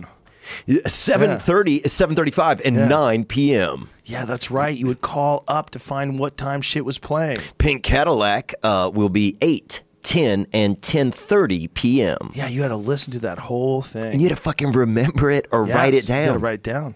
That was the only time you could find out what was playing in the fucking movies, or you get the newspaper. Yeah. you go through the newspaper find out Remember what was that? playing. And you trusted it, and then you went there. Yeah, yeah, you went there. Dude, that was just a few years ago. That's what's crazy. That's unfathomable today. If there was no more cell phones and no more internet on your phone, it would Yeah. be unfathomable. There's no turning back. What is going to happen with us that's also no turning back that we don't have now? That we just, we're used to not having it. So it's no big deal. Like back in the 60s, nobody thought about cell phones and the internet because they didn't have it. It wasn't something they missed. Right. What's coming? I know, I think, what some of it is. What? I think it's um, just like complete transparency where it's like through people's eyes, you have like some sort of thing that can, you know exactly like if they're being genuine or what their thoughts are, you know? I think so. Yeah, I think I think that's definitely coming. I Because think the, the ability to read each other's minds is coming for sure. Because we need something to trump like people who are just Full of shit. full of shit. yes. and people who lie and people who don't want good, you know, or people who Uh-huh. are too greedy. We just needed something to do something about that. Yeah.